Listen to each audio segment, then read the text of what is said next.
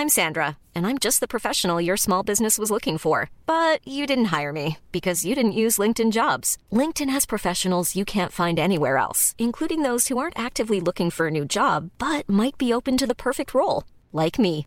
In a given month, over 70% of LinkedIn users don't visit other leading job sites. So if you're not looking on LinkedIn, you'll miss out on great candidates like Sandra. Start hiring professionals like a professional. Post your free job on linkedin.com/people slash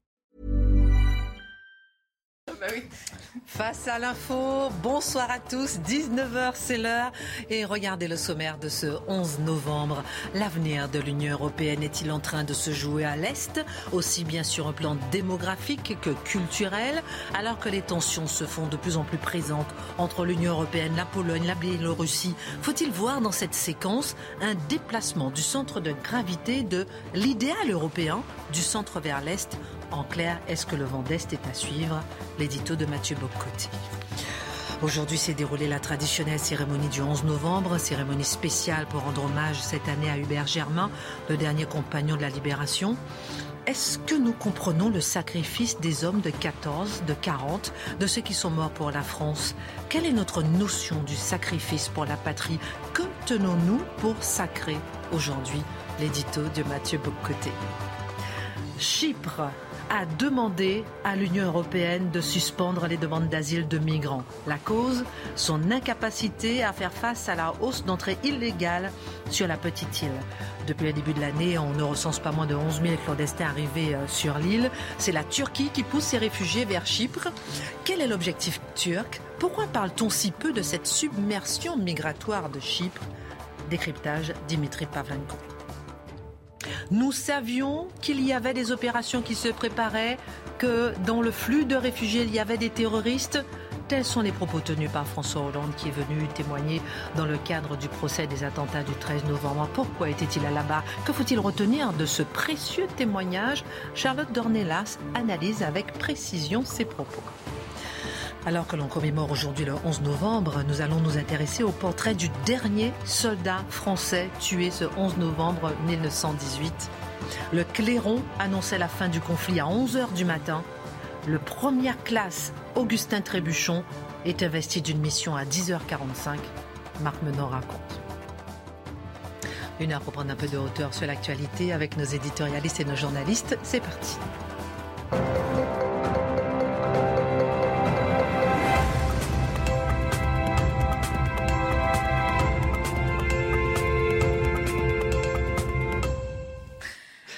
Bonsoir à tous, ravi de vous retrouver. Charlotte, ça va Pourquoi vous rigolez Non, mais tout le monde est en forme aujourd'hui. Une petite ambiance de dimanche, hein, voilà, de détente sans être hein, là. N'est-ce pas, n'est-ce pas, mon cher ben, C'est la cour de récréation qui continue, comme disait C'est cela, oui.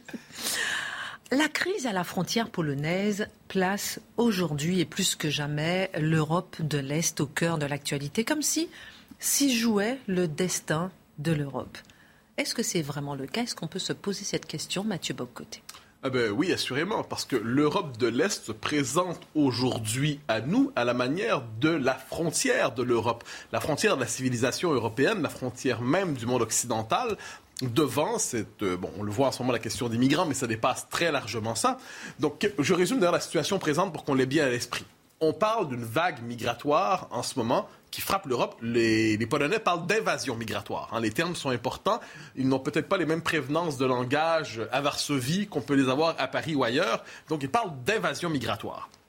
Il y a une autre dimension, euh, c'est que c'est une invasion migratoire dans leur esprit planifiée. Et on sait le rôle de Loukachenko dans les circonstances, qui cherche à utiliser l'immigration pour déstabiliser non seulement la Pologne, mais plus largement les pays de l'Union européenne. On est par ailleurs devant des pays qui ont un sens beaucoup plus prononcé, beaucoup plus aigu qu'en Europe de l'Ouest de leur identité. Peut-être est-ce à cause de leur histoire, nous y reviendrons. Donc une conception très forte de leur identité, par exemple, le sens de l'identité chrétienne de l'Europe, le sens des racines profondes de cette civilisation, cette idée aussi que l'indépendance ne va pas de soi, qu'elle est toujours l'objet d'une bataille, d'une conquête, d'une reconquête, d'un conflit. On est aussi devant des pays qui aujourd'hui croient au rôle du politique. Le rôle du politique, c'est-à-dire ils n'acceptent pas devant l'immigration, par exemple, mais pas seulement, ils n'acceptent pas la fatalité. Ils croient encore que le politique peut peser. Ils n'acceptent pas nécessairement que le politique soit emmailloté par le gouvernement des juges, qui est allé quelquefois un peu trop loin dans l'autre direction. Ils n'acceptent pas l'idée que le politique doit capituler euh, devant l'ensemble des, pouvoirs administratifs qui s'imposent aujourd'hui. Donc, on se retrouve, et ils prétendent avoir leur propre modèle d'ailleurs de démocratie aujourd'hui. Donc, ce qui se joue euh, en ce moment dans l'Est de l'Europe, ce n'est pas simplement une crise parmi d'autres, c'est qu'il y a effectivement l'émergence, je dirais, de deux idées contradictoires de l'Europe à certains égards. L'Europe occidentale qui s'engage dans un modèle quelquefois post-national, post-identité nationale, d'ailleurs post-occidental même quelquefois, post-européen, comme si l'Europe devait, devait devenir le laboratoire de l'universel. Et les nations d'Europe de l'Est, aujourd'hui, portent en quelque sorte, étrangement, une certaine idée de la civilisation européenne. Je note, soit dit en passant, ça vaut la peine de le dire, qu'aujourd'hui, c'est le jour de l'indépendance nationale de la Pologne. Alors, pour euh, ici, c'est l'armistice, mais pour eux, c'est le jour de l'indépendance retrouvée, parce qu'en Europe de l'Est, ne l'oublions pas, liberté et démocratie riment avec nationalisme. Le mot nationaliste n'a pas la même connotation à l'Est. Pour eux, c'est un instrument par lequel a été reconquise la liberté à certains moments. Et pourtant, nous avons l'habitude de traiter avec condescendance les petites nations d'Europe de l'Est. D'où tenons-nous ce regard? Ah, c'est une condescendance extrême. Nous regardons les petites nations d'Europe de l'Est à la manière de nations retardataires, de nations folkloriques, de nations périphériques, de nations qui ne devraient certainement pas entraver la marche de l'histoire. C'est le sort réservé, soit dit en passant, soit aux petites nations. On dit, bon, il y a les grandes nations qui, elles, portent le destin de l'humanité, et vous, tribus résiduelles des temps anciens, pourquoi vous obstinez-vous à exister? C'est ce que disait, soit dit en passant, en d'autres temps, au 19e siècle, Engels et Marx qui regardaient les petites nations d'Europe de l'Est, disaient, bon, il y a la Grande-Bretagne, il y a la France, il y a l'Allemagne, il y a l'Amérique qui viendra, il y a la Russie inévitablement, mais pour le reste, est-ce qu'ils pourraient cesser de s'enfermer dans leurs différences résiduelles? C'est aussi le propos chez certains libéraux, encore une fois, la parenté philosophique quelquefois du marxisme et du libéralisme, qui nous dit ben, pourquoi tenez-vous à tout prix à ces petites différences insignifiantes? Vous, peuple dont la langue n'est finalement parlée que par quelques millions de personnes, est-ce véritablement important que vous existiez? Donc, il y a cette espèce de condescendance pour des peuples traités comme des tribus. Il y a aussi le fait que l'Europe de l'Est n'a pas la même trajectoire que l'Europe occidentale dans son rapport à la laïcité, à l'identité, à la démocratie. Au 20e siècle, le 20e siècle des, des nations d'Europe de l'Est, c'est ballotté entre des empires qui chacune les écrase d'une manière ou, chacune les écrase d'une manière ou de l'autre. Donc, et nous, on les regardons quelquefois non pas leur modèle aujourd'hui. On ne regarde pas comme une résistance, parce qu'il faut voir les gens d'Europe de l'Est, des nations d'Europe de l'Est, regarde, on s'inquiète de ce qui se passe inévitablement en Russie. Ils se disent toujours, ça peut toujours être inquiétant. Mais regarde ce que devient l'Europe occidentale. Ils disent, est-ce qu'on veut vraiment devenir comme ça en ce moment? Donc, ce que nous voyons comme un modèle retardataire, ils le voient quelquefois comme un modèle de résistance devant ce que devient l'Europe occidentale. Mais nous avons cette espèce de réflexe progressiste de considérer que tous ceux qui n'embrassent pas le même modèle que nous sont des attardés, des retardés. Et c'est ainsi qu'on traite souvent avec condescendance et mépris les pays d'Europe de l'Est. Ces nations sont particulièrement jalouses de leur souveraineté. De quelle manière l'histoire peut nous l'expliquer? Ah, ça, c'est une histoire tout à fait passionnante. C'est-à-dire, je le disais, le point de départ, leur indépendance ne va pas de soi. Leur indépendance ne va pas de soi. Prenons une histoire du 20e siècle du rapport à l'indépendance en Europe de l'Est point de départ, c'est néanmoins le souvenir de la domination ottomane. Ne l'oublions pas, il y a ce souvenir qui est très présent et qui est inscrit dans la conscience historique. Début 20e, avant la Première Guerre, la plupart de ces nations sont soit sous domination euh, russe, soit à l'intérieur de l'Empire austro-hongrois. Et il va falloir que la Première Guerre mondiale arrête, avec qui est une immense boucherie, on y reviendra. Mais par ailleurs, quand se désagrège l'Empire austro-hongrois, quand reflue l'Empire russe avec la Révolution de ce côté, mais c'est le, c'est le premier printemps des peuples à certains égards du XXe siècle pour les nations d'Europe de l'Est qui peuvent reconquérir pour la première fois leur indépendance, leur souveraineté. Ah, est-ce que, c'est d'ailleurs, je le disais, hein, pour les fêtes de l'indépendance de la Pologne aujourd'hui. Bon, Là, on, la Deuxième Guerre arrive, et là, c'est assez particulier. Qu'est-ce qu'on voit? Eh bien, là, elles sont ballottées. Les empires, pile véritables, ce sont des autoroutes sur lesquelles faire circuler des tanks, sur lesquelles faire circuler des blindés. Ce sont des pays transformés en charniers. Est-ce que c'est... En 45, c'est la libération à l'Ouest. Hein? Débarrasser enfin des nazis, libération retrouvée. Mais à l'Est, c'est pas exactement la, même chose. On troque le totalitarisme brun pour le totalitarisme rouge. Et qu'est-ce qu'on voit? Ben, ce sont des petites nations qui, encore une fois, perdent leur indépendance, encore une fois, perdent leur liberté, encore une fois, perdent leur existence nationale. c'est le moment de la souveraineté limitée. Hein, c'est la doctrine de Brejnev. Vous êtes autonome dans la mesure où vous circulez dans le périmètre que nous traçons pour vous. Et il va falloir que l'Union soviétique s'effondre pour que ces nations retrouvent leur souveraineté. Mais encore une fois, je le redis, c'est essentiel, retrouvent leur souveraineté sous le signe d'une forme de nationalisme. Le mot n'a pas la même connotation là-bas. Comment ils ont été capables de tenir tête aux empires qui voulaient les écraser d'une manière ou de l'autre? C'est en s'accrochant à leur identité culturelle profonde. C'est en s'accrochant à leur identité qu'ils ont été capables de traverser des périodes sans existence politique. C'est essentiel de le garder à l'esprit parce que qu'est-ce qui fait qu'un peuple privé d'indépendance peut un jour renaître? C'est qu'il a toujours conservé la conscience de son identité même si les structures politiques lui manquaient. Alors là, chute de l'Empire soviétique, ils retrouvent leur indépendance, c'est formidable, et c'est une espèce de moment de liberté, ce qui fait qu'aujourd'hui, lorsqu'ils regardent, ils ont embrassé l'idéal européen, ils rêvaient d'embrasser la grande famille européenne, le patriotisme de civilisation européenne, ils en rêvaient. Mais ils découvrent que l'Europe à laquelle ils rêvaient n'est pas celle qui se construit. Et ils ont tendance, quelquefois, peut-être de manière exagérée ou non, à se demander si Bruxelles ne serait pas d'une certaine manière la lointaine cousine de Moscou. Évidemment, c'est exagéré. Mais il y a une inquiétude de voir ce pouvoir impérial européen qui leur dit faites ci, ne faites pas ça, couchez-vous, Arrêtez de faire cette réforme, prenez tant de migrants, réformez vos institutions de cette manière et pas de celle-là, votre modèle de démocratie ne tient pas. Ils se disent, bon, encore une fois, nous devons défendre notre indépendance jalousement devant ce qui se présente à nous. Donc il faut avoir tout cela à l'esprit plutôt que de regarder avec condescendance ces petites nations qui sont braquées dans notre esprit sur leur indépendance. On peut se dire qu'elles ont, ont une conscience beaucoup plus vive du caractère précieux de l'indépendance politique, de la pleine souveraineté.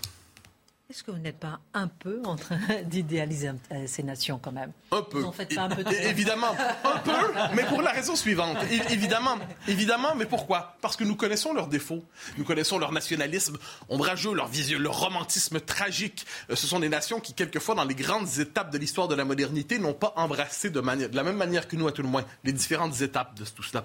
Nous connaissons le fait que certains régimes sont, sont franchement désagréables aujourd'hui, mais tout cela, nous le savons déjà.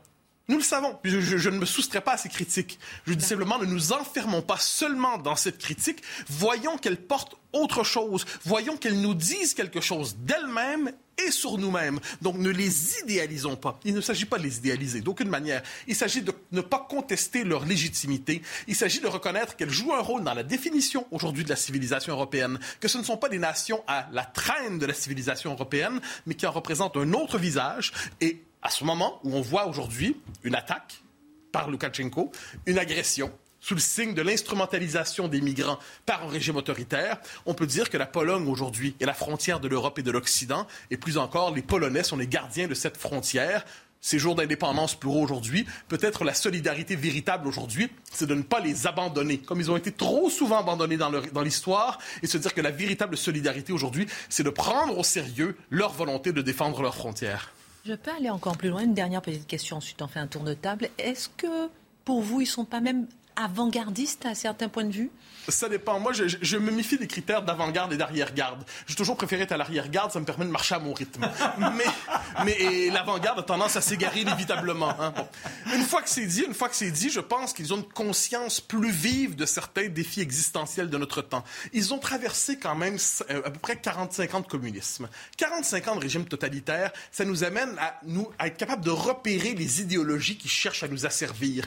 Ils sont capables de repérer, peut-être plus que nous, le caractère, les idéologies écrasante qui se maquille sous le signe de la liberté quelquefois. Ils savent aussi ce qu'est un empire qui veut piétiner les souverainetés nationales. Donc il ne s'agit pas d'être à l'avant-garde ou l'arrière-garde ou je ne sais trop quelle garde. Il s'agit d'avoir un certain sens de l'essentiel. Ensuite, ça vient, ils ont leurs défauts, hein, je ne dis pas le contraire. Mais ils sont peut-être plus sensibles que nous à certaines dimensions essentielles de l'existence politique et par leur histoire, comme quoi l'histoire nous enseigne quelquefois d'essentielles leçons de philosophie politique et de gouvernement. Dimitri. Bah, moi, je trouve que cette crise à la frontière polonaise, euh, elle arrive à point nommé, si je puis dire, dans le sens où elle est un révélateur de ce qui se passe. Parce que la situation, elle est la suivante. Les Polonais se voient attaquer sur leurs frontières, ils envoient leur armée, ils veulent dresser un mur.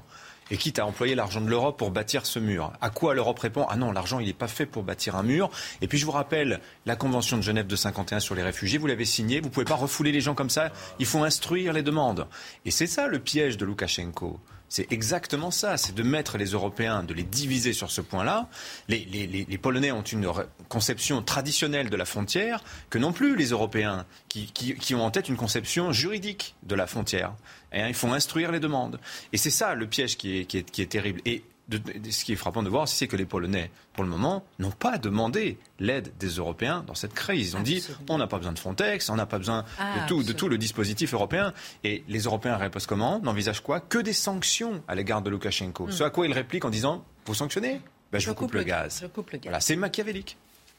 Euh, Charlotte, ensuite Marc, et dernier mot à Mathieu. Mais je, pense en fait qu'il y a une, distinction à faire entre les Européens de manière générale et les élites européennes, notamment les élites euh, européennes au sens de l'Union européenne et les élites dans les pays euh, d'Europe occidentale. Parce que, en effet, c'est des pays auxquels on fait souvent un procès en démocratie, notamment sur le terrain du droit, jamais sur le terrain du respect de la volonté populaire. C'est marrant quand même parce que la démocratie, on peut aussi la lire sur la question de la volonté populaire et précisément sur cette question de l'immigration, euh, si on faisait un référendum auprès des peuples, la réponse serait probablement différente de celle des élites européennes dans tous les pays qui composent aujourd'hui l'Union européenne, où cette question est devenue une inquiétude et c'est assez euh, euh, saisissant de voir que les, gouvernements dans ces pays-là résistent sur le terrain de l'identité pour des choses extrêmement concrètes. C'est un mode de vie, c'est euh, une manière de vivre, c'est une manière de défendre certaines idées. Ça n'est pas qu'une histoire, c'est vraiment une histoire qui est aujourd'hui vécue.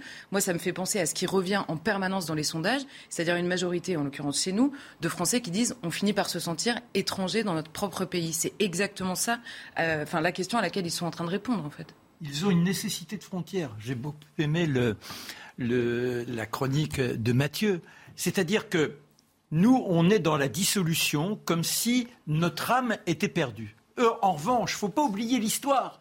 Sous Napoléon, eh bien, ils sont là en détresse parce qu'ils sentent que les Russes ne pensent qu'une chose, c'est les absorber. Ils traitent avec Napoléon, espérant que Napoléon va leur accorder cette autonomie, cette force d'existence. Et Napoléon les trahit. Ensuite, eh bien, parmi les premières victimes d'Hitler, il y a la Pologne. Et puis après, effectivement le monde soviétique. Vous imaginez comment ces gens arrivent néanmoins, vaille que vaille, à camper sur l'opposition, à se dire, au-delà de nos différences, parce qu'ils ne sont pas tous des dévots catholiques comme on peut les imaginer, il y a obligatoirement des sensibilités qui s'expriment dans ce peuple, mais plus fort que tout, il y a un peuple. Et ce peuple veut exister. Et ils ont été tellement grignotés par les uns et les autres, ballottés, qu'il leur faut la nécessité des frontières et faire en sorte qu'elles soient bien plantées, bien érigées.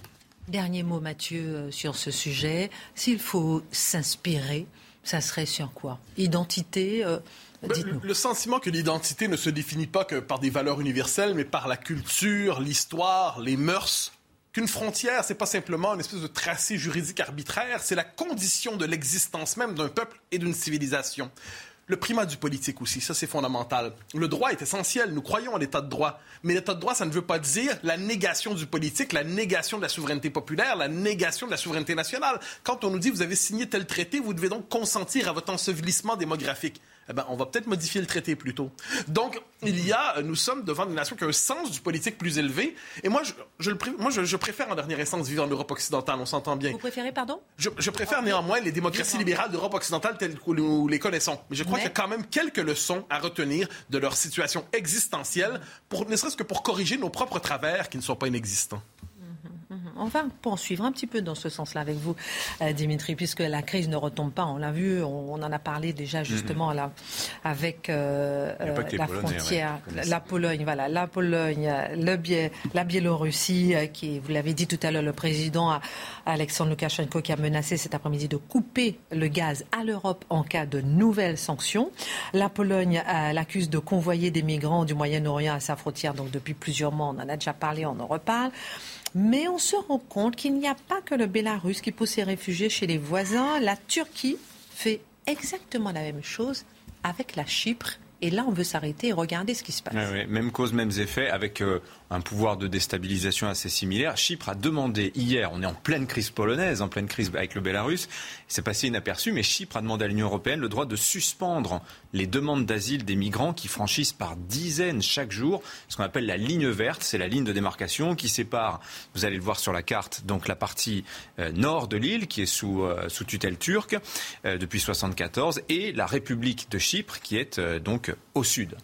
les Chypriotes, dans cette histoire, on peut dire qu'ils sont plus polis que les Polonais, puisque comme je vous l'ai dit, les Polonais, eux, ne demandent pas à l'Union européenne. Ah oui, oui, les Polonais ont compris que dans cette affaire-là, ils n'auraient pas le soutien de, de, de, la part de Bruxelles, qui est en fait horrifié de voir Varsovie pratiquer ce qu'on appelle le pushback, c'est-à-dire le migrant entre sur son, sur son territoire, il est repoussé, alors que normalement le droit international fait que on doit instruire sa demande, ça prend du temps, etc. Confère la chronique de Charlotte la dernière fois sur euh, le, cauchemar juridique que, peut représenter l'instruction d'une demande d'asile, et puis surtout s'il est débouté, on voit que ça n'aboutit pas. Et euh, ce qui est fascinant, c'est que Alexandre Loukachenko, dans cette histoire-là, se permet quand même le luxe de faire la morale à la Pologne et de les accuser de violer les normes internationales. Voilà. Donc les Chypriotes n'en sont pas au point de la Pologne de dire on se défend par nous-mêmes et on ne compte que sur nos propres forces. Donc ils demandent l'autorisation de lever euh, cette obligation d'instruire les demandes d'asile. Euh, dans l'Union européenne, le droit d'asile, c'est sacré. Donc je pense que les Chypriotes vont demander, ils vont sûrement attendre la réponse un petit moment. Euh, d'ailleurs, sachez que la Pologne est exposée à un recours en manquement. En plus, elle risque des sanctions dans, cette histoire-là. Euh, et d'autres avant elle s'étaient vus reprocher leur manière comme ça de, de, vouloir, de ne pas vouloir laisser la, frontière ouverte aux quatre vents. Il y avait eu les Britanniques, il y avait eu la Grèce également pendant la crise migratoire de 2015-2016. Et bien peut-être que demain ce sera Chypre qui pour le moment reste, comme je vous le disais, bien poli. Alors qu'est-ce qui se passe concrètement euh, sur place, euh, Dimitri Alors depuis le début de l'année, vous avez 11 000 Syriens qui ont débarqué en réclamant l'asile à la République de Chypre. Ils arrivent généralement, soit par leurs propres moyens, par des petits bateaux qu'ils prennent depuis les côtes libanaises, hein, qui sont à 200 km à l'est. Ils arrivent directement par la République, sur la République de Chypre, mais le gros du contingent, si je puis dire, le gros du stock, euh, de ce flux pardon, qui, arrive sur la République de Chypre, il arrive en fait de la région de ez-Zor, nord-est de la Syrie, pas tout à fait littoral méditerranéen, acheminé par la Turquie, exactement comme le Bélarus le fait, acheminé directement donc par la partie nord de Chypre, qui est sous tutelle turque depuis 1974. Ces gens-là ensuite sont gentiment poussés dans le dos pour aller jusqu'à la ligne verte et frapper à la porte de, Chypre, de la République de Chypre, c'est-à-dire en fait de l'Union européenne, très clairement. Euh, voilà, donc la, situation, elle, est, c'est exactement le même schéma qu'à la frontière euh, polonaise. Alors, vous allez me dire 11 000 migrants, c'est pas beaucoup finalement. Oui, mais enfin, Chypre, c'est 1 200 000 habitants. Euh, vous voyez quand même, et, et ces 11 000 Syriens viennent s'ajouter à déjà des milliers euh, de, réfugiés illégaux qui sont, sur, euh, qui sont sur le sol chypriote, plus les Libanais qui, eux, ont fui l'effondrement de leur pays, qui souvent ont un visa. Mais vous voyez, il y a cet effet de groupe de masse, à tel point que le gouvernement chypriote dit qu'il est confronté, ce sont ces mots, à un changement démographique, aux effets sociaux et économiques aigus. Je pense que là, on est dans le descriptif euh, pur. Changement démographique. Alors, quel est l'objectif turc, justement, en acheminant euh, les réfugiés sur place? Alors, à mon avis, il y a deux objectifs. D'abord, il y a une dimension intérieure. Cela tient en fait à l'histoire de Chypre. Je ne vais pas vous la faire en, entière, mais c'est une île qui a, qui a été euh, dominée euh, de, par les Grecs, par l'Empire ottoman pendant près de 300 ans, jusqu'en 1878. Et je pense qu'Erdogan, en fait, dans cette histoire, en, en transformant Chypre Nord en un débarcadère à migrants syriens, quelque part veut punir les les chypriotes turcs qui passent en Turquie pour des ingrats. Pourquoi? Parce que quand euh, les Turcs reviennent, remettent un pied sur Chypre en 74 et qu'ils occupent cette partie nord, ils pensent être accueillis comme des libérateurs. Et en fait, les chypriotes turcs, en réalité, bah, vont pas du tout apprécier la politique euh, menée par Ankara de peuplement, où ils vont faire venir énormément de gens d'Anatolie notamment pour euh, occuper, pour faire masse dans cette partie nord de Chypre. Et de cette politique de peuplement agressif, elle est menée quand même depuis maintenant une cinquantaine d'années. Et euh, je pense que Erdogan cherche quelque part à diluer les Chypriotes turcs dans cette masse de continentaux. Euh, et c'est une manière aussi de, montrer aux, Chypriotes que leur espoir profond, qui est aujourd'hui la réunification, les Chypriotes turcs souhaitent cela, mm. ben, ils n'y auront jamais droit. D'ailleurs, Erdogan est venu leur dire, la réunification, n'y comptez pas, c'est hors, de, hors de question. Euh, mais alors le vrai but, en ce qui nous concerne, nous, si vous voulez, c'est de nuire à l'Occident en général. On a bien compris le message c'est très clair. la République de Chypre est membre de l'Union européenne depuis 2004, donc il s'en prend par Chypre interposé directement à Bruxelles. Avec la bénédiction dans cette affaire d'ailleurs de la Russie, qui est ravie de la situation, même si, parce que Chypre n'a pas beaucoup d'intérêt stratégique, si vous voulez, pour les Russes, même si les Russes aiment beaucoup aller y placer leur argent, notamment les oligarques russes. Donc en, déstabilisant Chypre, si vous voulez, les Turcs rendent service au Kremlin et surtout ils créent un conflit qui, je pense, va leur permettre en fait plus tard de se faire payer des reculs de se faire payer une tolérance sur d'autres sujets. Quelque part, à Chypre, ce qu'ils font, c'est qu'ils montrent à l'Europe un échantillon de ce qu'ils pourraient faire avec les millions de réfugiés syriens qui sont sur leur sol et euh, qu'ils pourraient du jour au lendemain laisser passer, euh, laisser partir vers l'Europe si l'Europe cessait par exemple euh, bah, de verser ces, milliards d'euros que, nous versons depuis des années. Et puis, dans cette affaire, il faut bien le noter aussi, c'est l'Europe qui a un problème de voisinage, nous, très concrètement. On l'a bien compris. Bah oui, on l'a bien compris. Mais on n'a pas grand-chose à espérer dans cette affaire-là des Américains. Pourquoi? Parce que Joe Biden, il n'aime pas Erdogan, mais il fera avec lui pour la stabilité euh, de la Méditerranée euh, orientale. Il préférera toujours cela que de se brouiller avec la Russie. Donc vous voyez, dans ce grand jeu-là, l'Europe aujourd'hui ne pèse pas grand-chose, surtout vu les divisions qu'elle montre depuis quelques jours sur ce sujet. Euh, réaction, Mathieu. L'Europe agressée, si vous permettez l'expression, menacée comme ça sur ses frontières. Non mais, oui, non, mais je pense que ce sont les termes qui s'imposent. théoriquement et même pratiquement, on peut considérer la Turquie comme un pays ennemi c'est-à-dire qu'il se comporte comme tel. Aujourd'hui, les, mots sont lourds de sens. Mais alors, évidemment, il y a l'OTAN. L'OTAN fait en sorte qu'on se croit tous alliés, mais l'OTAN est une alliance dépassée qui appartient au monde d'hier. Encéphalogramme euh, plat, comme dit. Ah la formule était très bonne. L'OTAN, c'est une alliance contre l'URSS. L'URSS, n'est plus. Hum. Euh, et ce qui fait qu'aujourd'hui, la Turquie se comporte comme un, une puissance hostile à l'endroit des Européens et qui connaît chacun de nos, de leurs points, des, points faibles de nos pays. J'ai envie de savoir, je ne sais pas, comment est-ce que, comment on peut dissuader les migrants de venir en Europe?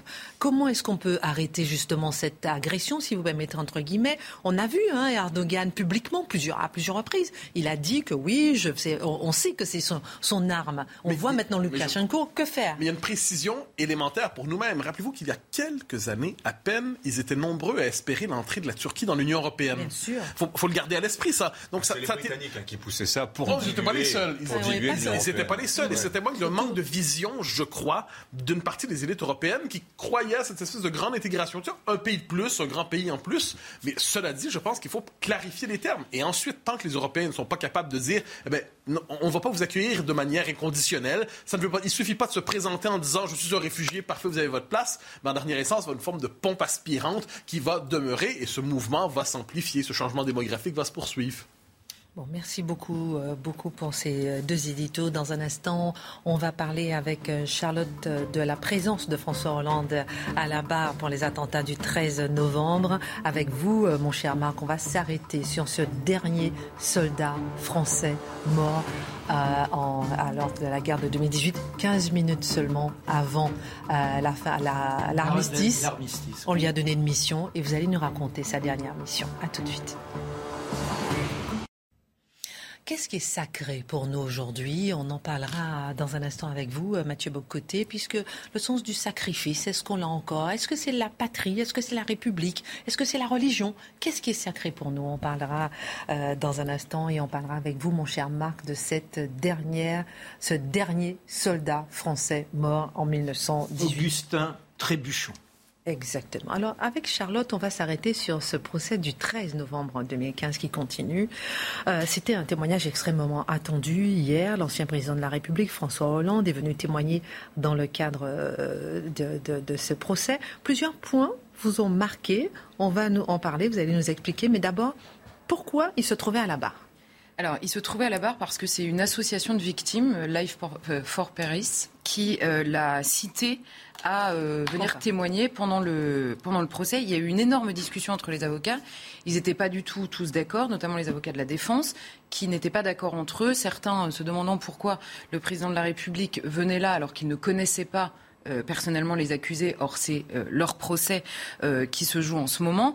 Et d'autres, à l'inverse, disant il faut absolument qu'il vienne parce qu'il est considéré par les accusés comme le mobile du crime, parce que la, bande son des revendications des djihadistes au Bataclan a été écoutée lors du procès, et on entend effectivement très distinctement les, djihadistes dire, euh, s'adresser aux Français et dire, demander des comptes à François Hollande, c'est à cause de lui que, euh, nous sommes en train de frapper. Pourquoi est-ce qu'ils accusaient François Hollande? C'est parce que toute la rhétorique, et on l'a vu d'ailleurs, Salah Abdeslam en a beaucoup parlé au début de ce procès-là, toute la rhétorique était de dire que les frappes aussi bien euh, au Stade de France que dans les différents bars à Paris que au Bataclan, c'était une réponse à l'engagement français en Irak et en Syrie.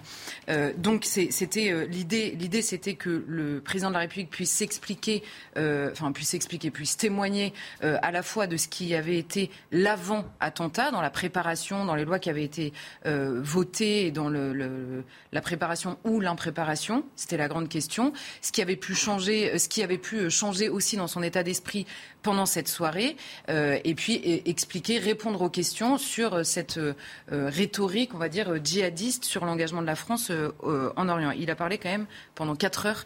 Il a été à la barre pendant quatre heures, interrogé évidemment par le président, mais également par les différents avocats. Alors, comment s'est défendu François Hollande sur ce point? Alors, sur cette question de l'engagement de la France en Orient, il y a, eu plusieurs étapes.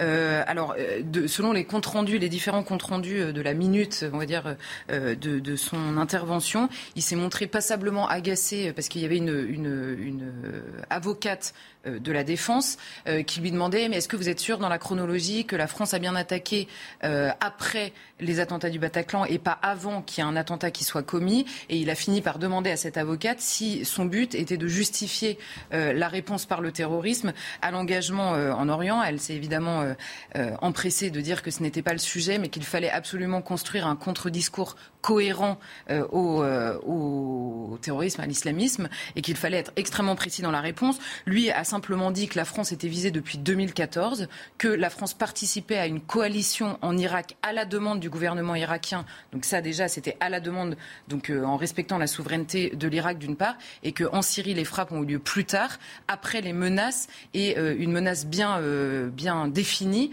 on va dire des cellules qui préparaient déjà des attentats en Europe, et que c'est pour cette raison-là que la France a été frappée. Et après, il y a eu beaucoup d'échanges sur la question de est-ce que les frappes françaises, est-ce que François Hollande peut assurer qu'il n'y a pas eu de victimes collatérales dans les frappes françaises euh, en Irak ou en Syrie, ce à quoi François Hollande a dit dans mes, dans mes ordres, il n'était pas question d'avoir des victimes collatérales, mais je n'étais pas sur place pour le vérifier, je ne peux pas vous le dire.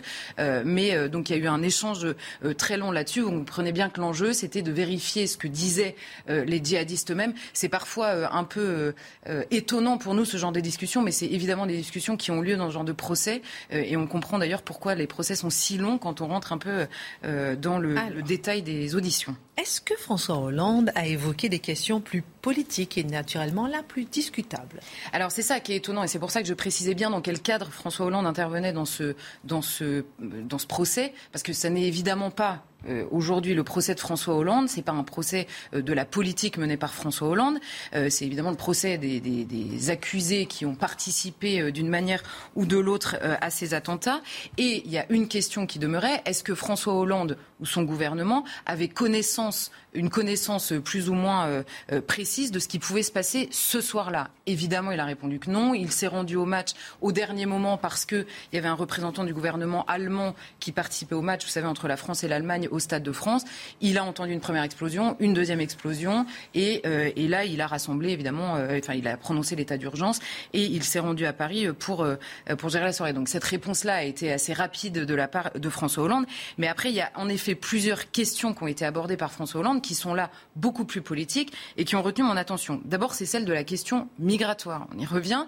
Mais souvenez-vous, remettez-vous en 2015, donc avant les attentats, au moment de la première, euh, la première euh, vague, migratoire, vague migratoire euh, imposée par Erdogan déjà à l'époque. à ce moment-là, dans la presse, il était, euh, souvenez-vous, c'est Estrosi qui avait dit euh, il y a des, terroristes qui vont se, mettre parmi les réfugiés. Il faut faire extrêmement attention parmi les, migrants euh, qui vont arriver en Europe. Il faut faire attention. Lui le disait sur la foi d'un communiqué de l'État islamique qui demandait à ses soldats de passer par le flot de réfugiés parce qu'évidemment c'était pratique. À l'époque, je l'ai noté, François Hollande défendait disait-il avec la chancelière Angela Merkel, après l'avoir consulté, un mécanisme d'accueil permanent et obligatoire en Europe aucune euh, prévention et la presse de manière assez générale, avait pris le relais en expliquant à grand renfort de papier pourquoi c'était un fantasme d'extrême droite, pourquoi est-ce que c'était une fake news euh, euh, organisée par l'extrême droite. Tout était l'inquiétude même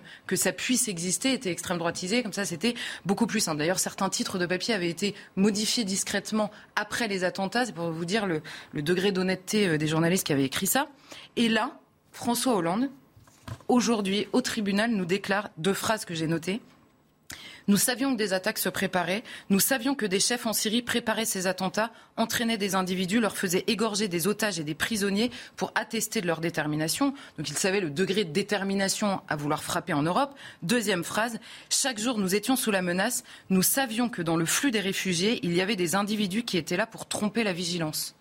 À l'époque, encore une fois, c'était un fantasme ou une fake news. Le président de la République, sachant ça, n'était pas intervenu pour expliquer que oui, c'était un risque. À la limite, lui, son option politique aurait pu être de dire je prends ce risque-là pour des raisons euh, de choix euh, dans la politique migratoire. On aurait pu le contester ou pas. Non, il a choisi, en l'occurrence, de taire la menace qu'il savait exister. ça, c'est la première chose que j'ai notée. Ensuite, il y a autre chose. Souvenez-vous, après son quinquennat, François Hollande, interrogé, avait dit mon seul regret pendant mon quinquennat, c'est d'avoir proposé la déchéance de nationalité juste après l'attentat au Bataclan, il rassemble le Congrès à Versailles et il dit on va proposer la déchéance de nationalité, donc modifier la Constitution. C'est le seul regret qu'il a de son quinquennat. Et là, pendant le, pendant le procès, il dit quelque chose d'étonnant. Ce dont je suis le plus fier, c'est que les Français ne se sont pas divisés après les attentats. Alors moi, ça m'a posé deux questions. La première, c'est que d'abord, ce n'est pas complètement vrai parce que oui, il y a eu des grosses manifestations après les attentats toute la France n'était pas présente. On a eu des problèmes de respect des minutes de silence dans les collèges. On a eu des menaces envers les professeurs, envers les policiers. C'est un petit peu angélique que d'imaginer que tout le monde a communié euh, dans euh, la peine immense qui a évidemment touché une majorité de Français, mais euh, toute la France n'était pas forcément unie. Mais surtout, la deuxième chose, c'est qu'est-ce qu'être Français? Parce que tous les Français étaient unis je rappelle que dans le box des accusés, ceux qui ont tué des Français au Bataclan, certains avaient la nationalité française. Cette fameuse nationalité que François Hollande avait proposée de retirer à ces personnes-là, et toute la gauche avait hurlé. Donc qu'est-ce que ça veut dire être français? Là, on comprend bien que dans la tête de François Hollande, le bon sens est revenu tout seul au moment du procès. Il a dit les Français se sont unis. Vous entendu, évidemment, les accusés ne le sont pas. Sauf que malheureusement pour nous, ils le sont. Et c'est bien le, problème. Et sauf que le même euh, ancien président de la République qui nous explique euh, que euh, les Français se sont unis, sous-entendu, eux ne le sont pas, ne veut pas déchoir de la nationalité et regrette même d'avoir eu l'idée à cette époque-là. Et la troisième chose qui m'a marqué dans son intervention, c'est la question de la démocratie. Il a expliqué euh, pendant plusieurs, euh, plusieurs euh, moments. Alors, il a d'abord dit que le procès était historique parce que la Cour jugeait en droit les accusés et que, évidemment, dans une démocratie, on passe par la justice et non pas par la vengeance pour répondre à quelque chose de monstrueux. Là-dessus, tout le monde s'entendra. Mais simplement, il a répété plusieurs fois que la démocratie, que notre système démocratique était plus fort que la barbarie. Et là, on revient aux questions qui nous préoccupent extrêmement souvent. Est-ce que c'est vrai, en fait?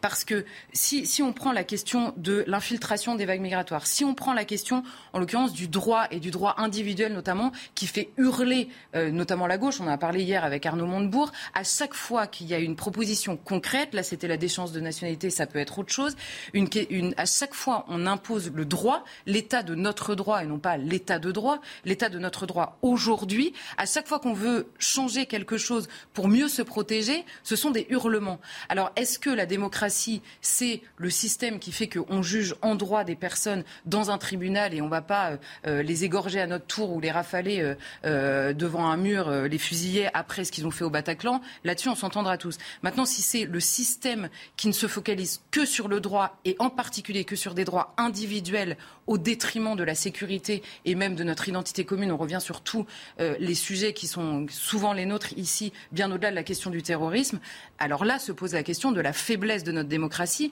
par son son obsession du droit au détriment, encore une fois, de sa euh, souveraineté populaire, de la question de la nation, de la nationalité, de la frontière, toutes ces questions qui occupent évidemment beaucoup les esprits euh, lors de ce procès. Passionnant. La démocratie n'est pas faible pour certains sujets, en revanche, hein, comme la crise sanitaire. En fait, c'est surtout que la, la, la, définition de la démocratie, on en, on en, parle souvent, Mathieu nous en a parlé l'autre jour, la, la, démocratie, ça veut rien dire. C'est comme si... Enfin, ça veut rien dire.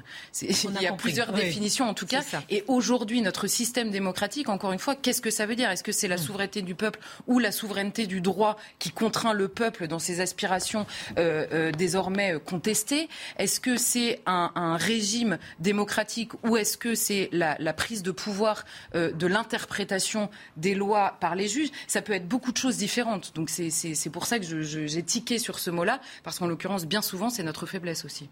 Faiblesse Je pense que c'est indubitable. La démocratie, face aux tyrans, elle sera toujours faible.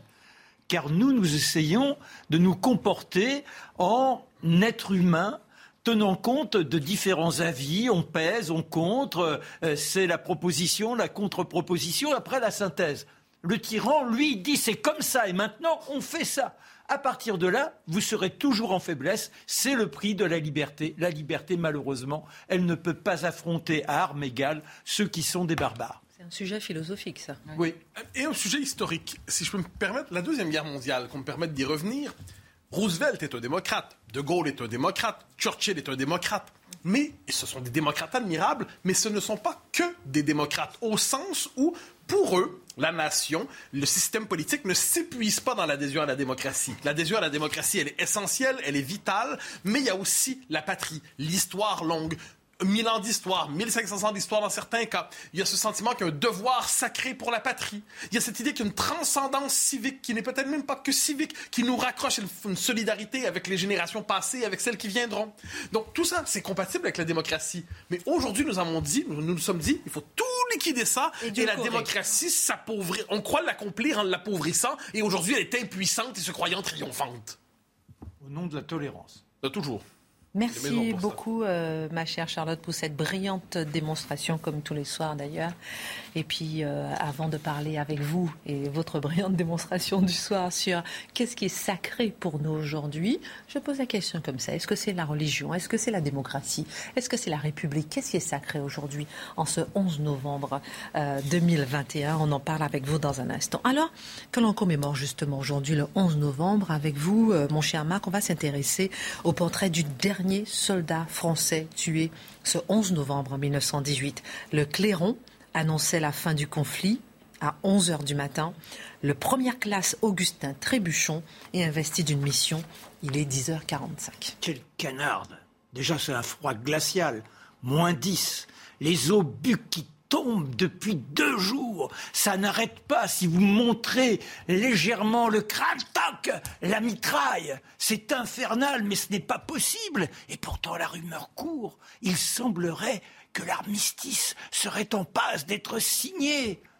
Et un coup de téléphone, on voit le capitaine Le Breton qui prend le casque sur la tête, il le repose, et là la rumeur qui est encore plus forte. Ça y est, c'est signé, c'est signé. Ah, Augustin Trébuchon, 40 ans, le berger, 4 ans qu'il patauge dans l'horreur, 4 ans qu'il n'a pas quitté ce monde de l'épouvante, avec les rats qui vous bouffent, les pieds avec la vermine qui vous ronge la peau, et les copains qui tombent. 58 encore, la veille, le 10 novembre.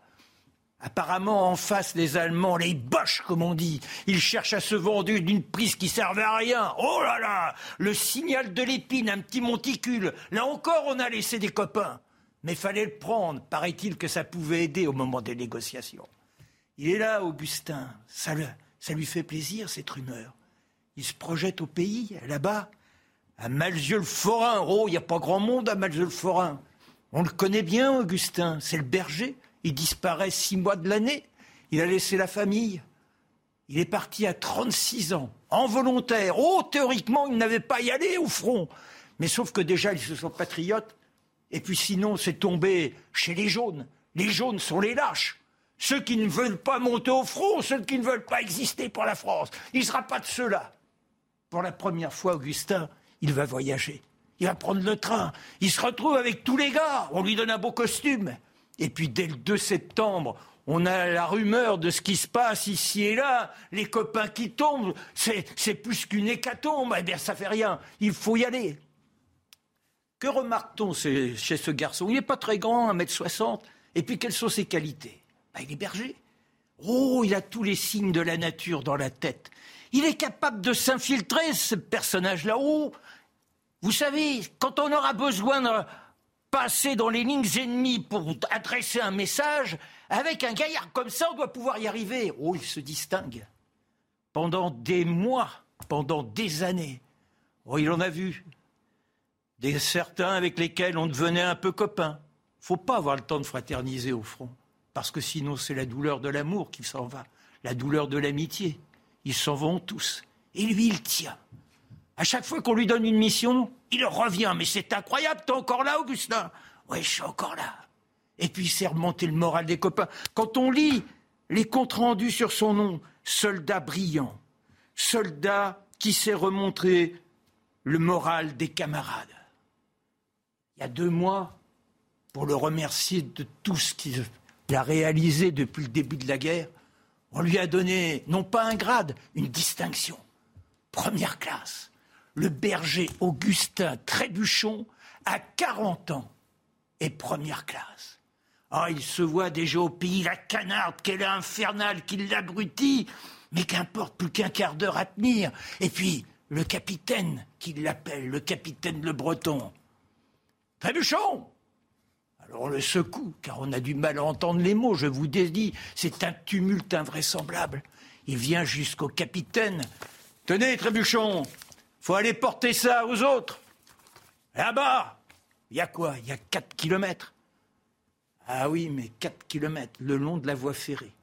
Même pas un arbuste, pas un taillis pour se cacher. il n'est pas grand, Trébuchon. Puis il est tellement démerdard, il va bien y arriver. Puis si on lui demande ça à un quart d'heure de la fin, ah, c'est que ça doit être important. Le capitaine, il lui donne une sacrée mission. Alors un petit coup de gnôle, on n'a pas le temps de dire au revoir aux copains, on va se revoir dans peu de temps, puisqu'il paraît qu'il y a l'armistice qui a été signé. Oh, il jaillit notre trébuchon. Il le, oh, il, le voilà qui part vers la voie ferrée. Il est là, il se baisse, il se baisse, il ne se redresse pas. Et puis à ce moment-là, le capitaine, le breton, il demande quoi? Eh bien, il faut aller chercher, il faut aller chercher le clairon. Là-bas, le clairon, c'est de la Luc. Lui, est caporal de la Luc. Alors, euh, c'est Gazaret qui va le chercher, le clairon. Dans dix minutes, il va falloir sonner. Il va falloir sonner. Et voilà tous les deux, toi aussi sur la canardie, but sur un cadavre. Oh, c'est pas très bûchon, ça. On n'a pas le temps de s'occuper de ça.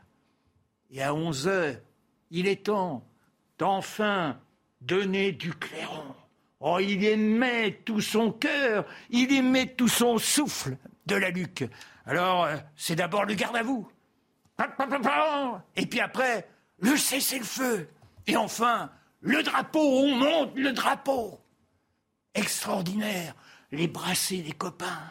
C'est fini. Le drame, toute la pourriture. Oh, on a plus froid malgré les moins 10 degrés. Mais soudain, de la lue qui dit Et notre trébuchon Alors on va. On va jusqu'à Trébuchon. Eh bien, Trébuchon, à 12 minutes de la fin, il a pris la balle de trop. Trébuchon, il ne reverra pas son petit patelin de Lozère. Arrête, arrête. Euh. Et alors On cherche ce qu'il y a d'écrit sur le mot. Trop d'émotion, trop d'émotion. Le message. Rassemblement pour la soupe à Don le Ménil à 11h30. C'est pour ce message que Trébuchon est le dernier soldat mort pour la France à 40 ans. Vous êtes ému aussi. Merci, mon Marc. Le 11 novembre permet chaque année de commémorer l'armistice, mais surtout le sacrifice, justement, de tous les soldats morts pour la patrie depuis la Première Guerre mondiale. Ce matin, Emmanuel Macron a prononcé un éloge d'Hubert Germain, euh, le dernier compagnon de l'ordre de libération. Alors je me tourne vers vous, Mathieu. Est-ce que nous comprenons le sacrifice de ces hommes de 14, de 40, ceux qui sont morts pour la France? Il nous inspire naturellement la plus, je dirais la plus grande émotion, la, plus, le plus grand respect, la plus grande admiration. Voilà des hommes qui sont morts pour leur pays, tout simplement, pour sauver leur pays, pour sa liberté, pour sa libération. C'est le plus grand des sacrifices. Il nous inspire immédiatement le plus grand respect. Ce qui est particulier toutefois, c'est que notre rapport au sacrifice militaire tout au long du XXe siècle a évolué et ce qui était vu autrefois comme le, geste suprême d'héroïsme a été présenté de manière de plus en plus suspecte notamment avec l'armistice. Parce que quand on pense à la fin de la Première Guerre mondiale, quel est le cri qui s'imposera très rapidement? Plus jamais ça. Plus jamais ça. Autrement dit, c'était le sacrifice suprême, mais devant les mitrailleuses qui tirent de manière presque anonyme. Hein, autrefois, il y avait une dimension chevaleresque dans le combat. Mais aujourd'hui, quand une balle anonyme nous attrape, on est fauché comme ça, sans savoir dans quelles circonstances, de quelle manière, pour quelle raison, c'est terminé, la vie se termine. Eh il y a eu le sentiment de plus en plus que c'était finalement une mort inutile. Une mort inutile, donc on est dans cette espèce de rapport paradoxal qui apparaît au lendemain de la guerre admiration du courage des combattants, mais sentiment peut-être d'une vanité ou à tout le monde d'une immense boucherie. Doit-on véritablement reconduire cela? Espérons que les monuments aux morts soient les derniers. D'ailleurs, va naître au lendemain de la guerre un mouvement pacifiste qui va jouer un grand rôle, il faut le dire, dans l'aveuglement par rapport à Hitler. On avait toujours cette idée que mieux vaut, il faut tout éviter Enfin, il euh, faut, tout faire en sorte pour éviter la guerre. On doit tout faire pour éviter un conflit à nouveau. Donc finalement, le courage militaire qui était vénéré, qui était placé au cœur de l'existence civique, en prendre les armes pour son pays, c'était magnifique. Eh bien finalement, après la Première Guerre mondiale, et on commémore aujourd'hui dans cet esprit, eh bien, il est frappé de suspicion pour la première fois véritablement. Mhm. Mais la Deuxième Guerre mondiale revalorise le courage militaire, mon cher Mathieu, le sacrifice pour la patrie. Ah ben oui, sous deux grandes aventures, hein, deux grandes épopées, celle de la France libre et celle de la résistance. C'est-à-dire là, voilà des hommes, et il faut comprendre, en 1940, décider qu'on va quand même tenir. Tout est foutu, l'armée est là, l'occupation est là, on est vaincu, eh bien non, on ne capitule pas, on ne cède pas, on maintient la bataille, on entre en dissidence. On entre en dissidence avec l'ordre légal. Soit on va à Londres, soit on entre en résistance. Il y a quelque chose de magnifique. Et le courage militaire est revalorisé véritablement. Et dans tous les pays, ne serait-ce que par la résistance, ensuite le débarquement des GI, on, le sait, par rapport, par rapport aux Américains, c'est-à-dire qu'ils débarquent en Normandie. Et là, soudainement, la poésie, appelons ça comme ça, la poésie tragique, la poésie triste, mais la poésie néanmoins euh, véritable de l'engagement militaire et du sacrifice civique ressurgit. Mais 1945, la guerre se termine de la manière euh, que, nous savons, c'est-à-dire avec la bombe, la bombe nucléaire, deux fois, Hiroshima, Nagasaki. Et d'un coup, d'un coup, le courage militaire classique est balayé d'une manière de, de, simple manière. Non seulement ce ne sont plus les bombes anonymes qui tombent, mais on peut simplement rayer véritablement une ville. On peut, à travers ces armes nouvelles, condamner tout le courage humain, le courage physique, le sens de la camaraderie, tout ça peut être anéanti simplement par une forme de saut technologique qui vient congédier les conditions premières du courage militaire et du sacrifice militaire. Et ça va se déployer tout au long de la guerre froide, qui va être une guerre marquée sous le signe de véritablement l'inquiétude par rapport à la catastrophe nucléaire finale qui anéantirait l'humanité. S'ajoute à ça deux ou trois éléments au lendemain de la guerre. C'est le début des guerres honteuses, à tout le moins c'est ainsi qu'on se les présentera en Occident. Les guerres au moment de la décolonisation ce sentiment, par exemple, on va aller mourir en Indochine, on va aller mourir en Algérie, mais pourquoi finalement? On décide de prendre les armes, on brandit le drapeau, mais on considère quelquefois que ceux qui sont dans la capitale, les politiques, ne brandissent plus le même drapeau. il y a le sentiment d'abandon de plus en plus chez bien les militaires, on va le voir, qui se disent finalement c'est la guerre, euh, nous sommes abandonnés, euh, on fait tout ça, on se sacrifie, on risque tout, mais finalement, le sacrifice pour la patrie, mais on dirait que la patrie officielle ne veut plus du sacrifice de ceux qui sont prêts à aller jusqu'au bout, euh, au bout de leur existence, pour elle. Donc là, on assiste à une forme de dissociation de plus en plus visible et va rester chez ceux qui ont, qui ont néanmoins la valeur, qui vénèrent le, à tout le moins l'engagement militaire, une forme de valorisation de la vie militaire pour elle-même, une forme de vie d'aventure, une vie héroïque, mais désenchantée à certains égards, une forme de romantisme de l'action, mais l'idée du sacrifice pour le pays perd de plus en plus en valeur. Et ça, on va le voir encore une fois, traversons l'Atlantique un instant, aux États-Unis, avec la guerre du Vietnam. Ceux qui s'engagent pour le Vietnam, bon, il y a la conscription. Ça, c'est pas particulièrement euh, intéressant. Mais néanmoins, ceux qui y vont se disent ben, j'ai fait mon travail, j'ai fait mon devoir. ils reviennent euh, comme des vétérans, persuadés d'être des héros. Et ils sont accueillis de quelle manière? C'est le mouvement de la contre-culture, c'est le flower power et ainsi de suite. Et qu'est-ce qu'on dit? Vous êtes des tueurs de bébés, vous êtes des tueurs d'enfants, vous êtes des massacreurs. Et là, soudainement, mais le vétéran qui était autrefois considéré avec respect est considéré désormais de triste manière. Et ça va créer un traumatisme véritablement dans la conscience américaine d'ailleurs. On arrive avec la fin de la guerre froide.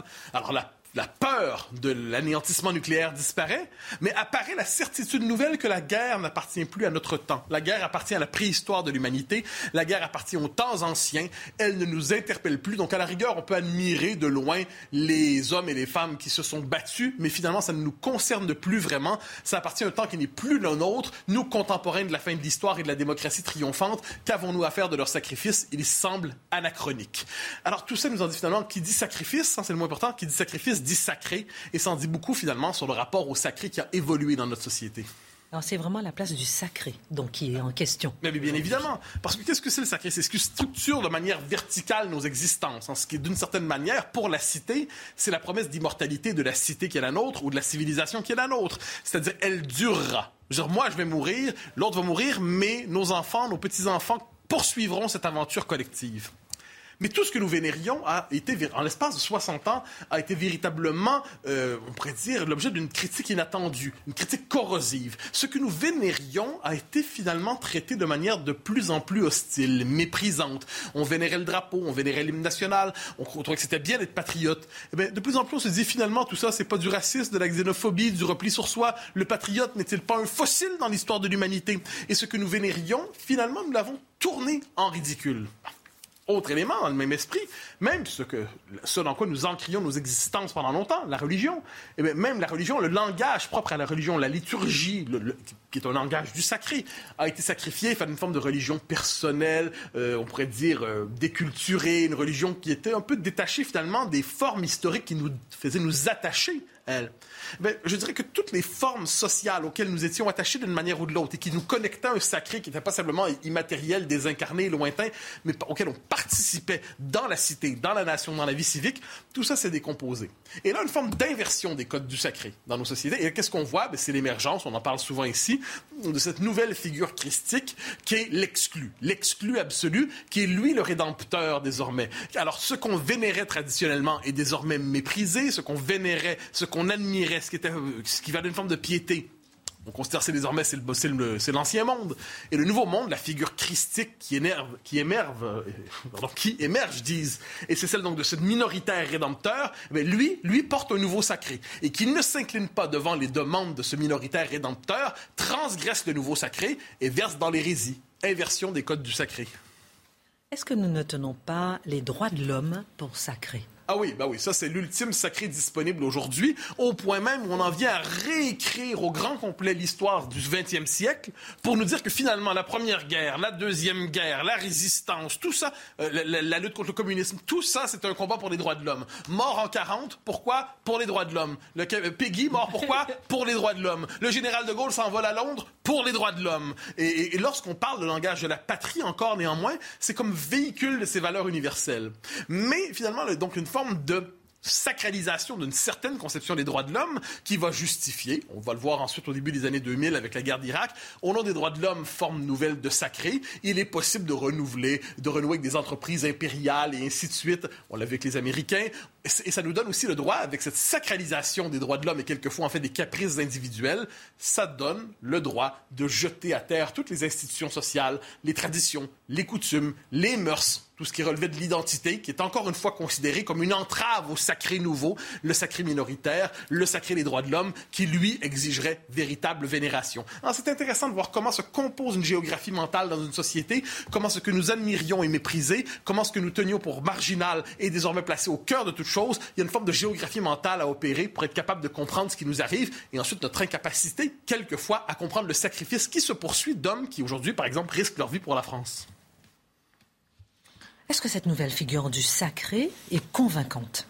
Non, je crois pas. Je crois pas. C'est-à-dire, il y a quelque chose là-dedans qui relève du sacré frelaté. Ah, c'est une... Il y a quelque chose qui relève du toc, du... c'est falsifié. On a l'impression, appelons ça une forme de... de, sacralisation médiatique. On sent très bien que les étapes fondamentales de l'existence qui étaient structurées, soit par le langage de la nation, de la religion, des grandes institutions sociales traditionnelles, eh bien, lorsque ça se décompose, eh bien, on ne se tourne pas avec ah ben sacré disponible, sacré alternatif, on l'embrasse c'est réglé. On a passé finalement d'un absolu à un autre. Eh bien non, il y a le sentiment du toc et du vide, le sentiment très présent dans nos sociétés aujourd'hui d'une forme de perte, on, utilise souvent la formule des pertes de repères, mais il y a quelque chose de vrai là-dedans. Les moments de l'existence, de la naissance à l'engagement, à la disparition, ont été, les grands rituels ont été abattus les uns après les autres. Et on recherche aujourd'hui une forme de sacré alternatif, notamment dans les rituels funéraires.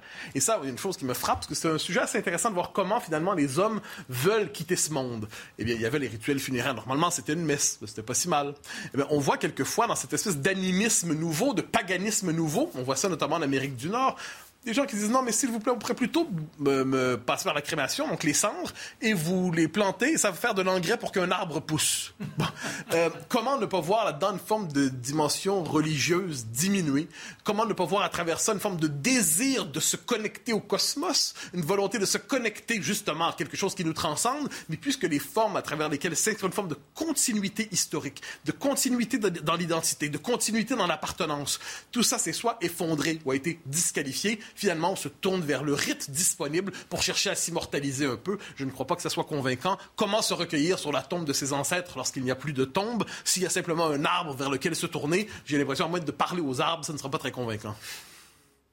Charles comment vous réagissez euh, à ce sacré qui a disparu et qui s'est euh, transformé en superficiel? C'est sûr qu'il s'est transformé et surtout il y, a, des attachements qui sont maintenant particuliers. Et je pense que c'est d'ailleurs notre inquiétude euh, massivement de beaucoup de Françaises et de plus partager ce qui est sacré. On a individuellement encore des attachements euh, au sacré. Et je, réagissais sur le parce qu'évidemment on est le 11 novembre, mais j'avais raconté, alors je sais plus si je l'avais raconté en plateau si on en avait parlé, mais ce Maxime Blasco, pardon, Maxime Blasco qui était qui est, le militaire mort très récemment. Son père avait donné une interview. Il disait qu'il était inquiet à chaque fois qu'il partait en opération.